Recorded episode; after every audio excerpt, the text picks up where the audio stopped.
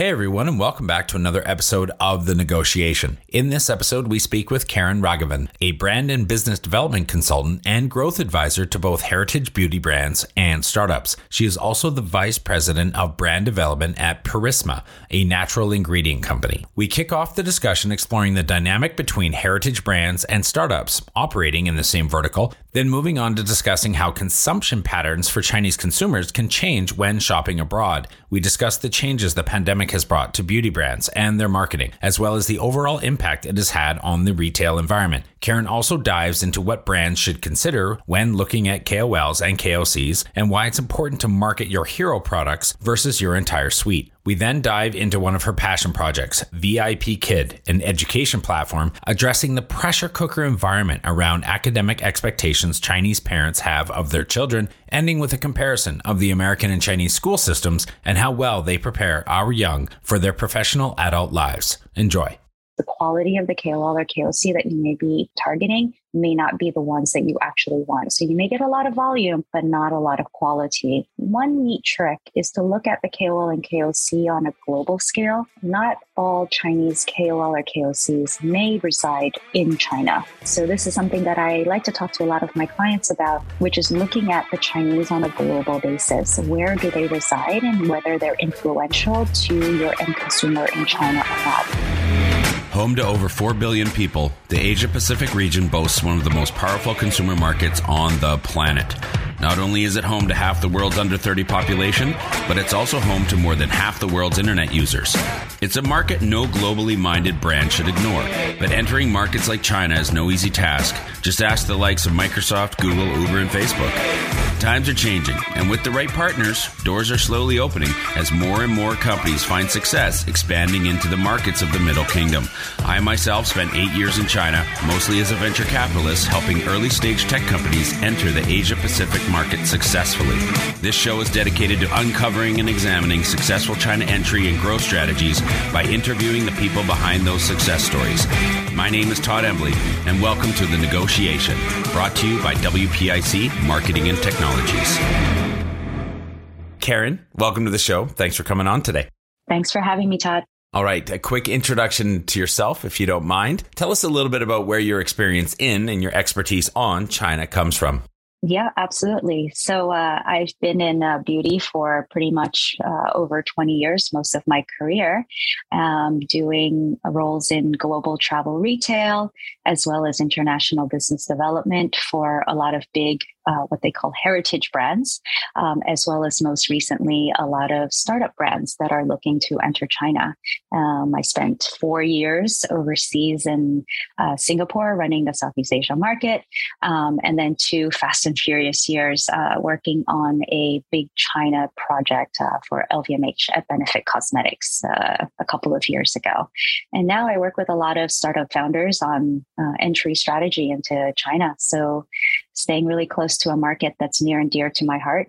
Uh, I love it because it's so fast moving and ever changing and very intellectually challenging. So, really happy to discuss uh, China with you today. Okay, great. Yeah, and we can't wait to get into that.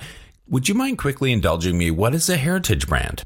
Well, nowadays I hear that this name has been um, attributed to the Estee Lauders and the L'Oreal brands of the world. Um, P&G brands, Unilever.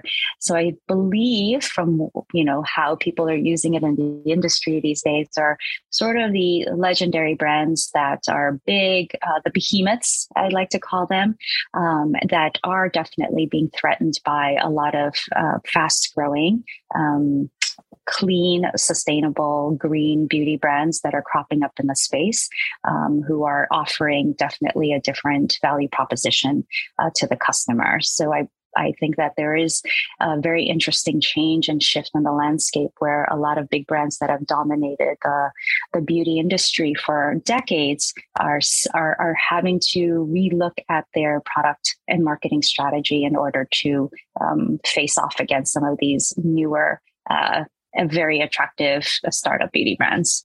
That's interesting. Do you find that there is any overlap between heritage brands and startup brands and, and, and products, are they uh, swimming in the same space at all? Are they able to work together? Are they connected? Are they communicating? Are startups engaging the heritage brands to be able to run some proof of concept stuff, potentially supported or sponsored by the heritage brands? Or are they just staying far apart from each other? Well, I think in the M&A space, we're seeing a lot of activity in terms of the big conglomerates snapping up some of the smaller brands that they see um, that have basically captured on this opportunity. Um, so, in, I think they're very smart. Instead of devoting resources internally um, and trying to shift a massive shift, a, a massive ship, um, they are uh, instead buying up some of these smaller brands in order to capture um, that potential. So, I do think that they are paying attention. I think that they probably moved a lot slower than they should have. Um, I think a lot of the product development um, that has gone on for a few years now didn't really jump on the bandwagon in terms of listening to consumers' demand for more ingredient transparency, uh, more clean or natural ingredients. Um, and uh, and the whole sustainability shift. I think a lot of the brands, uh, the heritage brands, really just uh, were sitting back. I think a little bit and and feeling a little too safe and too comfortable uh, with the level of volumes that they're able to to bring on. Um, and so I think they now are probably having to um, really jump on that sort of opportunity via acquisition versus, um, or maybe in parallel to a lot of internal reshifting. When you were with Benefit Cosmetics, your area of focus was the, uh, and I'm air quoting this, Chinese travelers abroad, which is a consumer segment that we know is super influential in the retail world, but not one that we've been able to get into on this podcast yet. Can you help us understand? Do consumption patterns for Chinese consumers change when they are traveling versus when they're at home in their home market, in their home base? How and why is that the case? Yes, actually, this is a very interesting area of study and research that I did at Benefit Cosmetics. Um, everybody is obviously chasing the China market and have been for years. And obviously, a lot of the newer brands are really chasing that opportunity with the rise of the e-commerce uh, business and landscape in recent years with you know Alibaba, JD, etc. Um, but you know, even five years ago, uh, with a big quote unquote heritage brand such as like a Benefit Cosmetics, the China market wasn't a wasn't an easy uh, wasn't an easy thing. It wasn't an easy business to run. Uh, growth obviously was um, challenging, um, as well as uh, capturing the attention span and awareness of, of the Chinese consumer. There's a lot of competition, a lot of brands entering the market. So we looked at um, basically what it is that captures the minds of, of Chinese consumers. And right around that time we were we were noticing that obviously the travel retail business uh, boomed and in certain markets um, a great proportion of travel retail doors business went to chinese consumers. So we noticed that there are a lot of chinese consumers that go to korea southeast asia etc to travel right? Um, the middle class was growing they were starting to um, garner more wealth. And through that, um, through their travels, they were starting to find brands and products um, that they were bringing back home to share with them, with their friends and family, um, and to capture the price differential. It was, it's a significant, back then, it was a much bigger price differential where some brands could be offering their prices um, 30 to 60% above what the home market price was.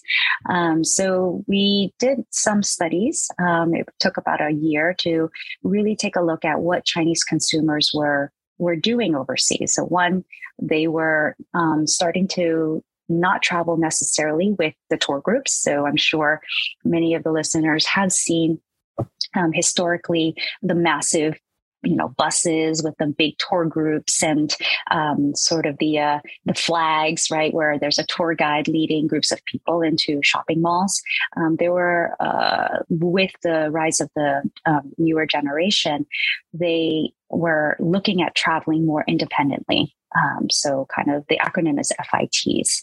Um, and these independent travelers were booking their own travel, uh, doing their own research, um, and being a little bit more courageous and adventurous in terms of where they were looking to go. And they were looking to, you know, perhaps go to places that friends and family don't historically go to. Um, with the rise of social media, it was also a big competition in terms of who can, you know, go to the far reaching places or never sort of the um, lesser traveled paths um, in order to post uh, videos and socials, uh, videos and photos on social media.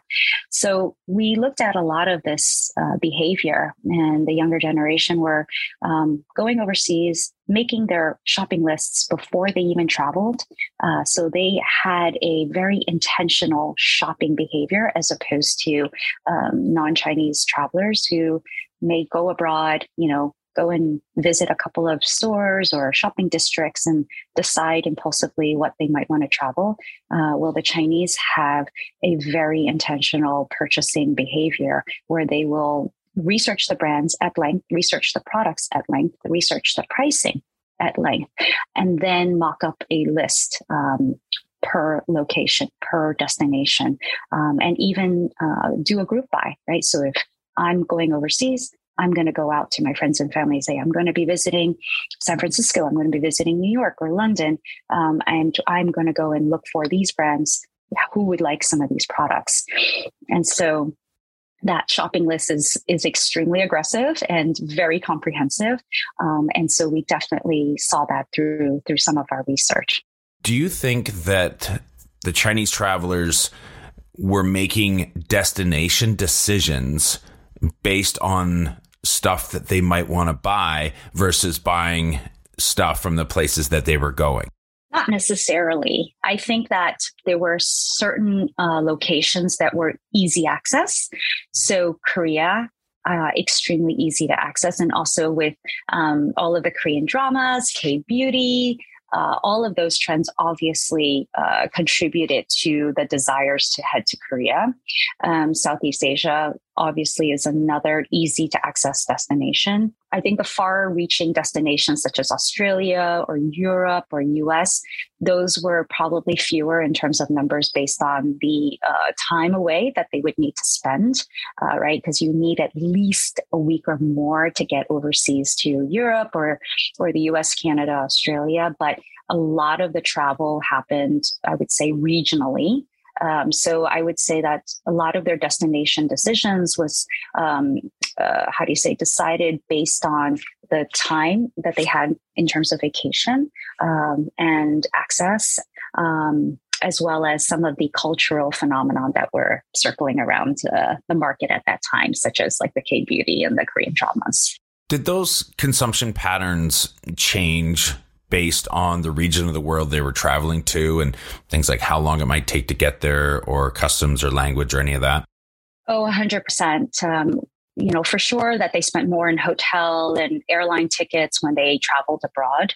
Um, I there were some data that that pointed directionally to more experiential um, spend when they traveled farther overseas.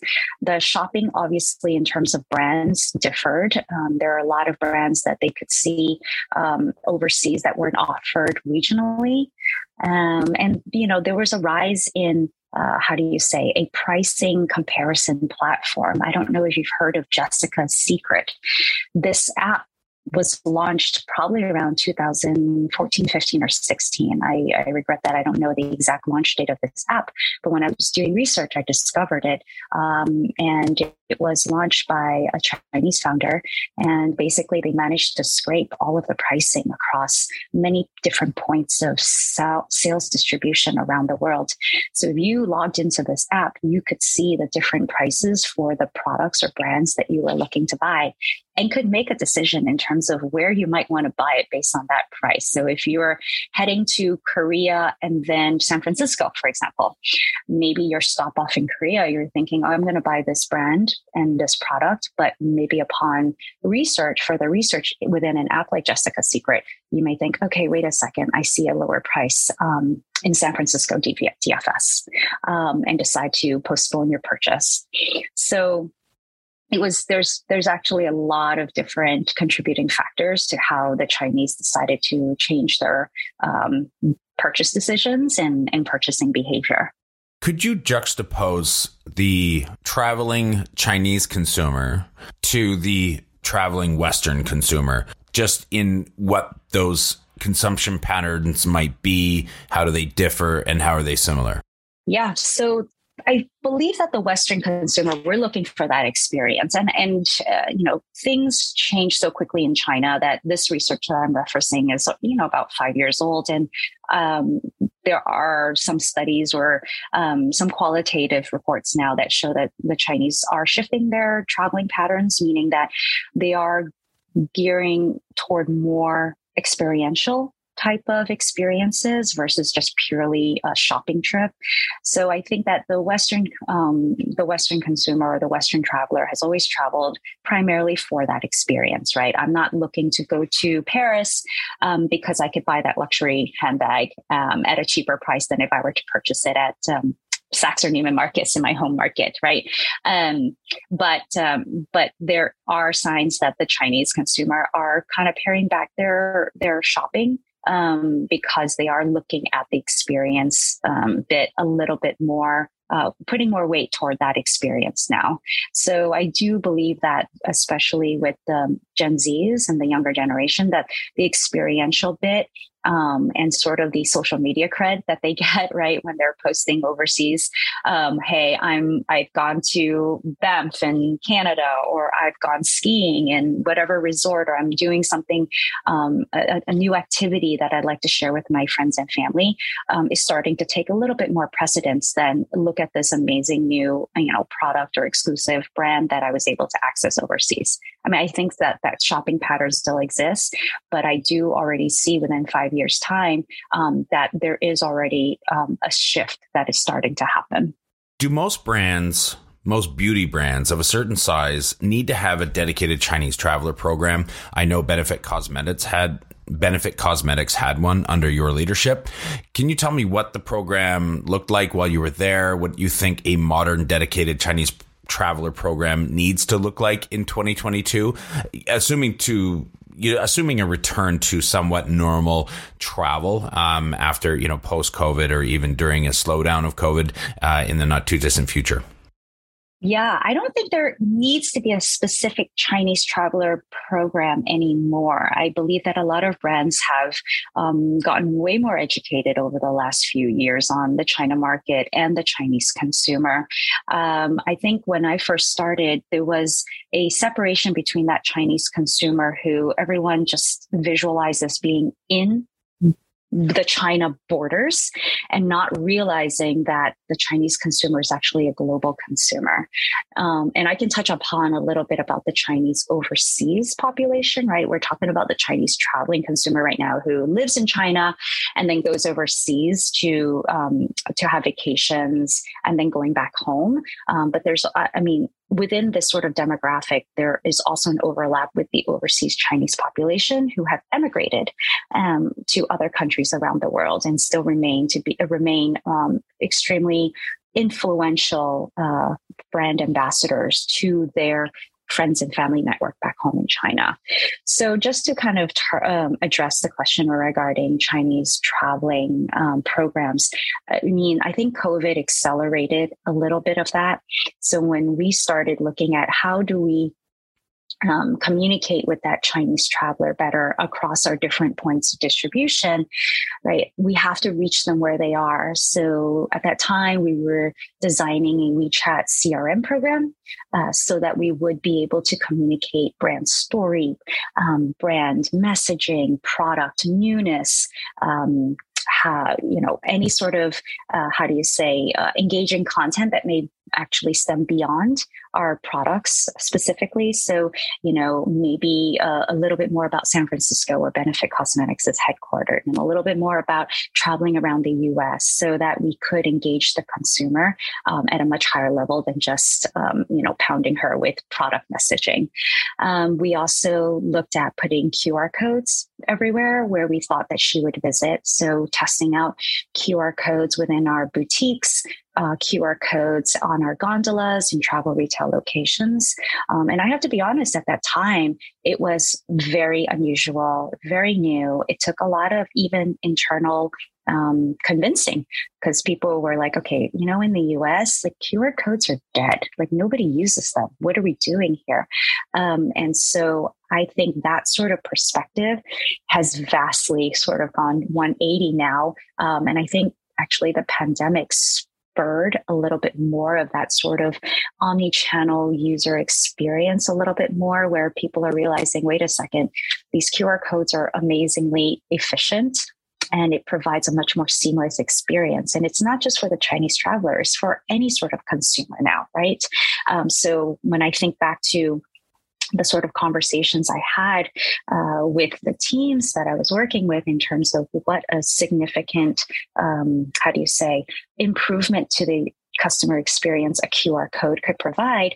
Fast forward five years now, and I see QR codes everywhere. I see them on product packaging. And that was something that I really wanted to convince the brand to do was to put a QR code on, on the box so that people could say, wow, I, am going to scan this and it'll go directly to a, Chinese uh, PDP, you know.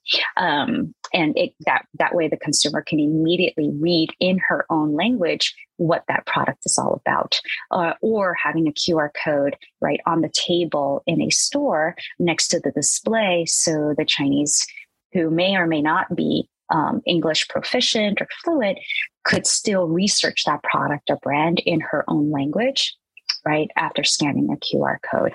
So I actually think that a lot of the retail experiences have been well improved to be able to address um, the Chinese. I mean, a lot of the QR codes now may, may direct to English, um, English informational pages, um, but it's very easy to kind of switch that over to a Chinese page. Um, and even if it's an English page, it's still a much improved experience for that Chinese uh, customer who may be fluent enough to be able to read the English, um, but not be able to understand if a beauty advisor were to speak to her.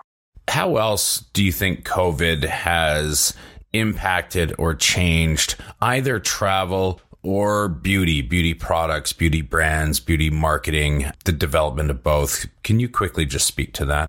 Yeah, I think that the obviously the e-commerce um, weight in terms of a mix of business has drastically increased. Uh, I think that there's a lot more pressure and demand to be able to feed really compelling content and brand messaging to that consumer uh, via their own DTC, via their social media, uh, through influencers, through brand partnerships. I just think that um, even though it seems like it's easier to reach that customer, uh, I think it's actually quite challenging because there's only so much space within a phone or a laptop to be able to compete with the hundreds of thousands of other brands that are trying to reach that same customer.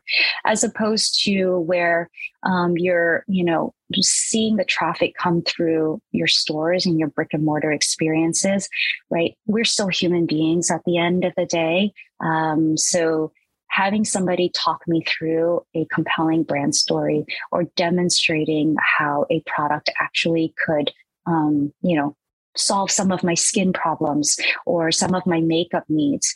Um, it's, it's, hard to compare that with, you know, an Instagram ad or even somebody showing me how to do it on TikTok.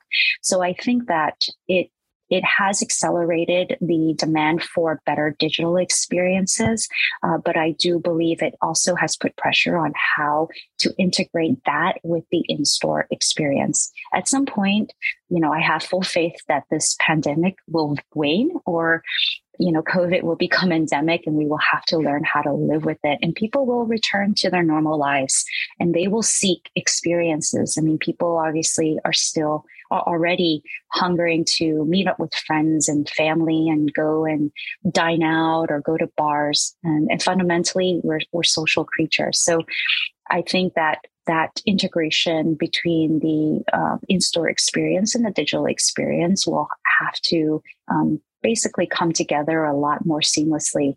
Um, and so for those brands who were primarily brick and mortar and was entering digital, or for the DTC native brands who are looking to um, branch into brick and mortar spaces to offer their customers more of a in-person personal experience i think there's going to be a learning curve on both sides all right one last question staying on the beauty topic and the cosmetics topic how did covid in that world impact retail? I think that it showed that there could be a lot of brands that can um, have a lower barrier to entry. So it just seems very uh, uh, like like all it was like the perfect storm with covid. In fact there were a lot of people that launched their businesses and brands. And i think actually the barrier to entry in terms of starting your own brand has been vastly lowered and it's much easier to do so. Um, where i think it remains to be seen is how to scale those brands um, and to extend the longevity of these brands.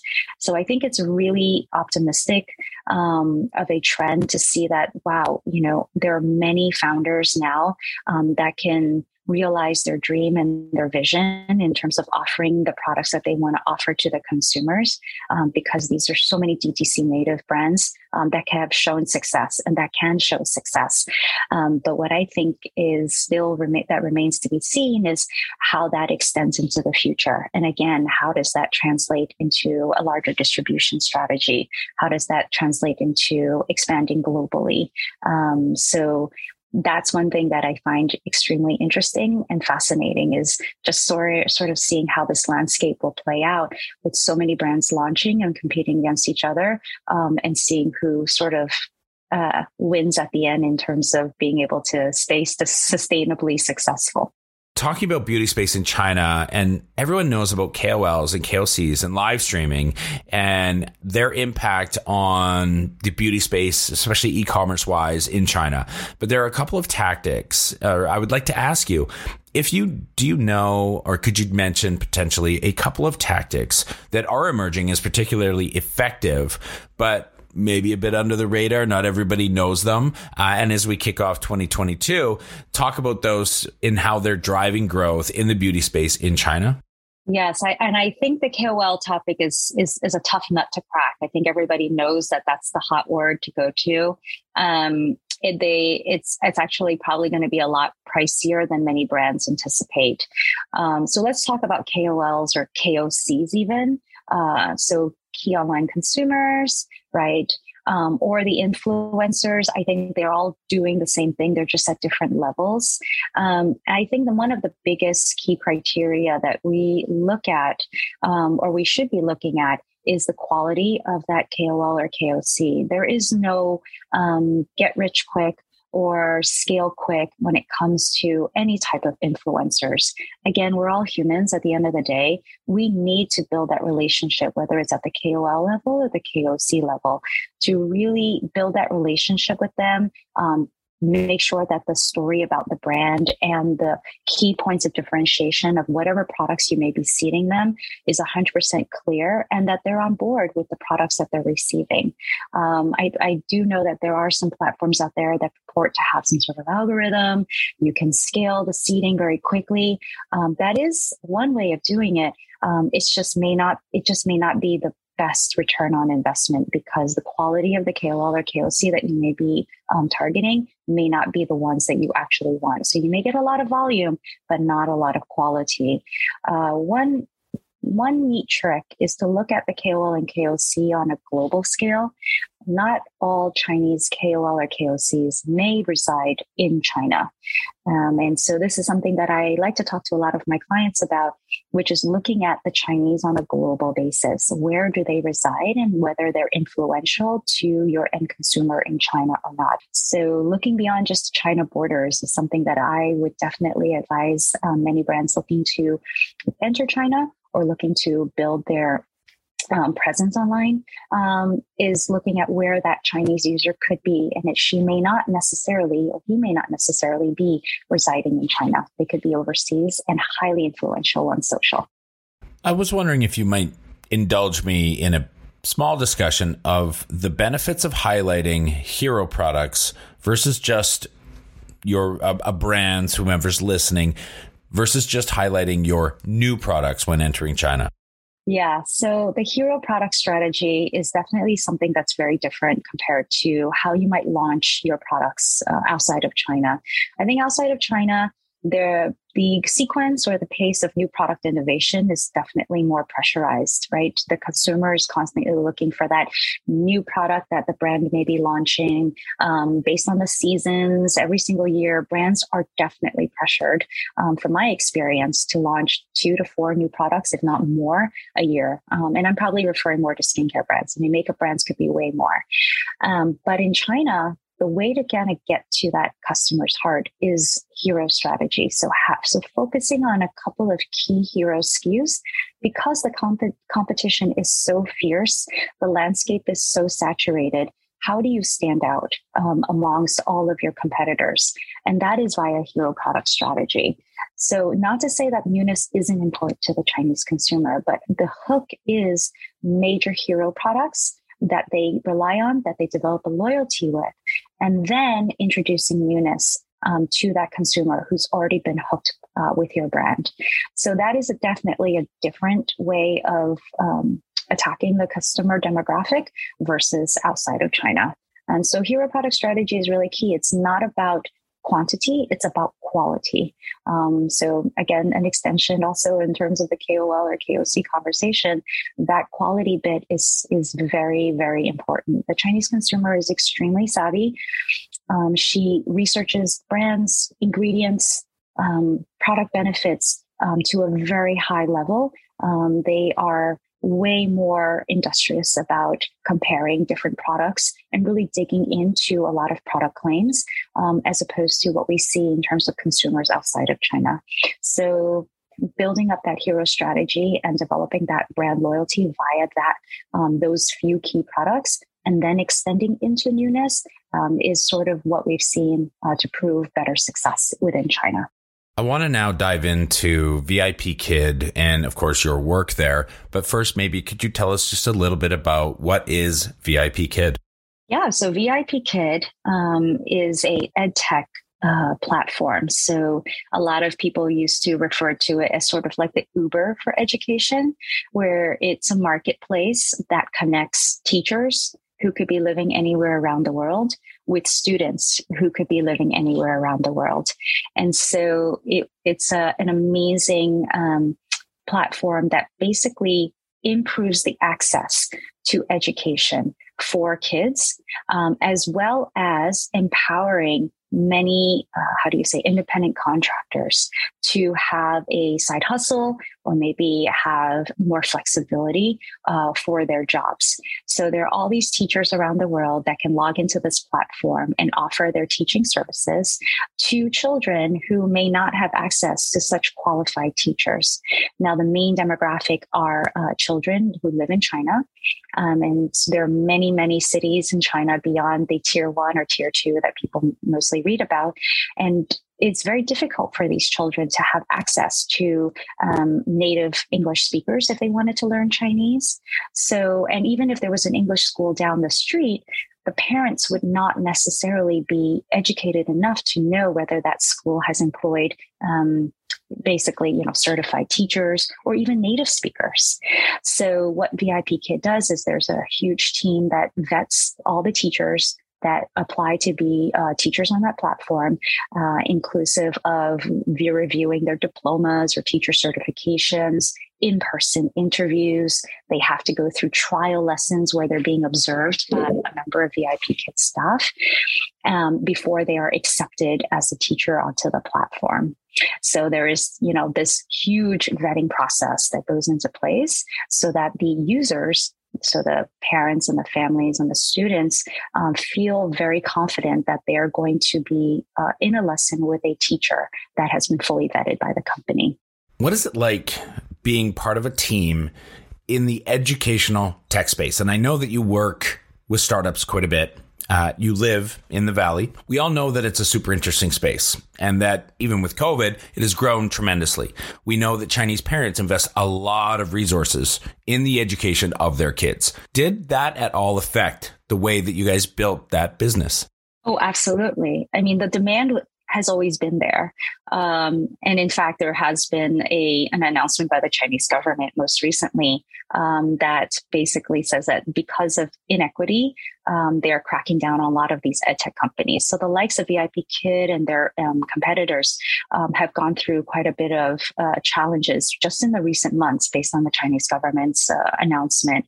But taking politics out of it, um, fundamentally, there is a lot of demand from Chinese families for their children to um, to be able to get ahead, right? And I, and and that's part of the crackdown from the Chinese government, right? Because there's this high pressure cooker on these students and families to kind of get ahead who can take um, more enrichment classes than their neighbor, right? Who can take more English classes? Who can take more math classes?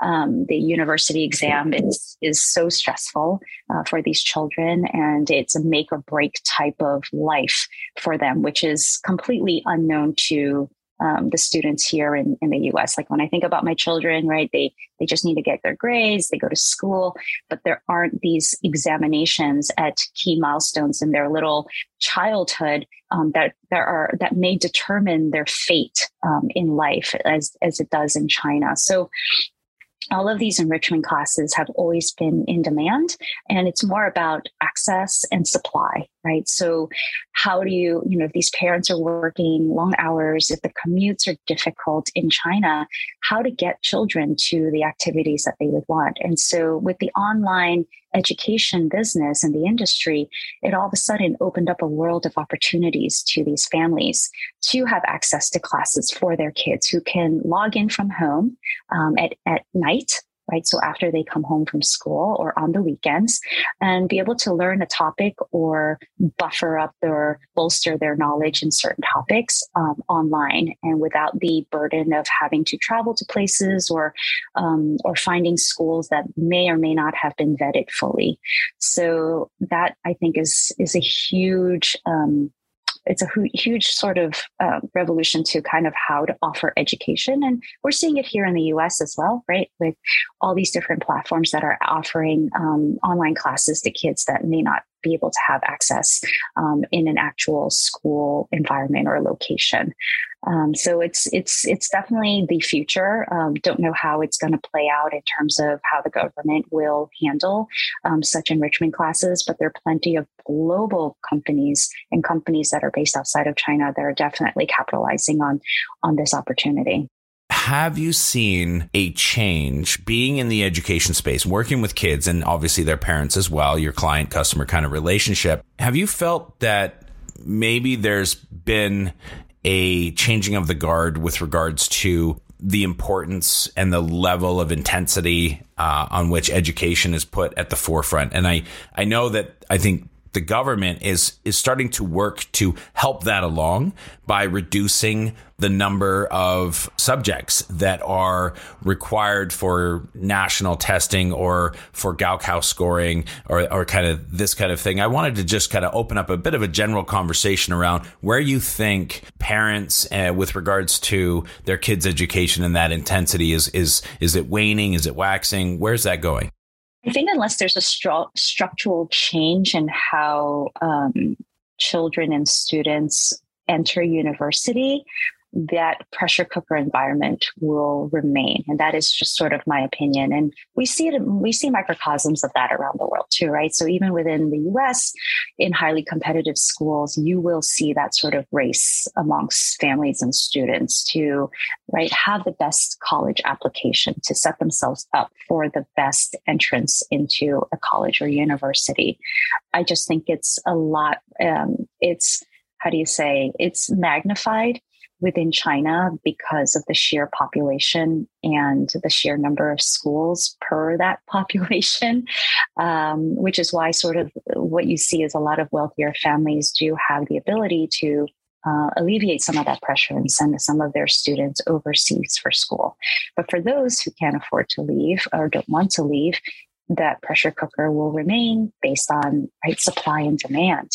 So I believe that culturally too, that it's not just the Chinese. I believe that Chinese, um, I think it's just again based on pure population, um, the migration patterns. The the Chinese population have emigrated all around the world, and that sort of cultural focus on education and the strive to ensure that their students are succeeding um, will you know sort of like spread as as the immigration patterns um, evolve. Um, but there are many other demographics that feel exactly the same about education and i think it's just that because there has been this need and and the, the likes of vip kid were able to break out with a model that showed that there can be access uh, offered to students who otherwise would not have access. I think that is a uh, an example of a pioneer into um, changing and just really revolutionizing the um, online education industry. Um, so yeah, so I mean, unfortunately, I think that that sort of pressure cooker mentality will remain for the near future unless there's massive structural changes. Um, and I, I think that pandemic with the rise of uh, mental health awareness and wellness uh, focus and how our children are suffering from um, the whole pandemic and all of the uncertainty and obviously the sort of chaotic lifestyles that have ensued based on um, you know staying at home and remote learning, returning to school, then coming back in, but coming back home because of positive COVID cases. I actually see um, a, a silver lining in the cloud because, from my observations, it has shown that education doesn't necessarily have to be one singular model. It's not necessarily everybody has to be in school in a classroom, you know, for a set number of hours per day, and that there can be um, opportunities for hybrid models to exist and succeed. Um, there can be ways for children to um, to maximize their learning that isn't necessarily in person. Um, it doesn't mean that there shouldn't be. I think that the in person learning is extremely critical, but I do um, see that there has shown there. You know, basically, this pandemic has shown us that education can can evolve to become many different types of models and that in fact the online learning is giving access to kids all around the world in terms of topics or exposure to different types of teachers um, beyond what anyone would have been able to envision prior to the pandemic. Do you think that today's traditional education systems, either in China or in the US, are doing an adequate job of setting kids up to be successful in the workforce and as adults? And I think that's country specific. Would you like me to weigh in on US or China? Yes, I would love to hear your opinion on both sides of the ocean. So I would think in the US, it's very difficult. I think that um, as a mom of three children, a working mom at that, um, I think it's really difficult um, because of the lack of childcare. And there's a lot of controversial, obviously, conversations about uh, universal pre K, et cetera. But when I compare that to the average working professional in China or in Asia, where they have uh, different family living situations, right? People in the West tend to live on their own single units. Multi generational living is probably um, atypical and single family living is way more typical. So you have two parents or um, you know a single parent maybe even uh, looking after their children uh, without much of a network uh, to assist them with childcare. Whereas um, in asia or asian families overseas may have a higher propensity to have multi-generational living uh, to support that working parent or that set of working parents. Um, so I think because of that, you know, children's education is definitely short shortcut. I would say it's um, sacrificed a little bit in the early years um, because of that lack of support uh, from the top. Um, whereas I believe in in China or in Asia, because you have a lot more support, whether it is affordable help or uh, multi generational living, where you have grandparents or um, other relatives uh, around to help you watch your children or to send them to school, that gives um, much more of, I think, of a bigger advantage in terms of how the children are receiving their education um, and support outside of school. So I think there's some huge fundamental differences. And as an Asian American, you know, I can see that difference uh, very, very uh, personally. You know, I grew up basically with a grandma in the home. My parents worked six, seven days a week, and they were able to go out and make a living and, and perform their livelihoods because they didn't necessarily have to worry about us at home with somebody um, watching over us 24 7, seven days a week. Um, so that's, and you know, it wasn't, we were very much lower to middle class, um, but I don't know how we would have survived if we didn't have that sort of support at home. It, might, it would have been extremely hard on my parents. And likewise, it's extremely hard for those families who are in similar situations um, that may not have that sort of support at home. And that definitely influences the education, right?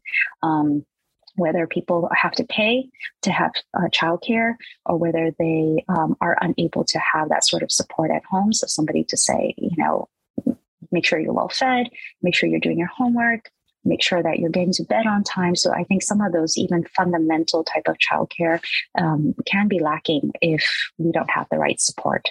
Um, so yeah, so I think there's there's striking differences, and I think that really um, makes it a lot more challenging for the average student in the U.S.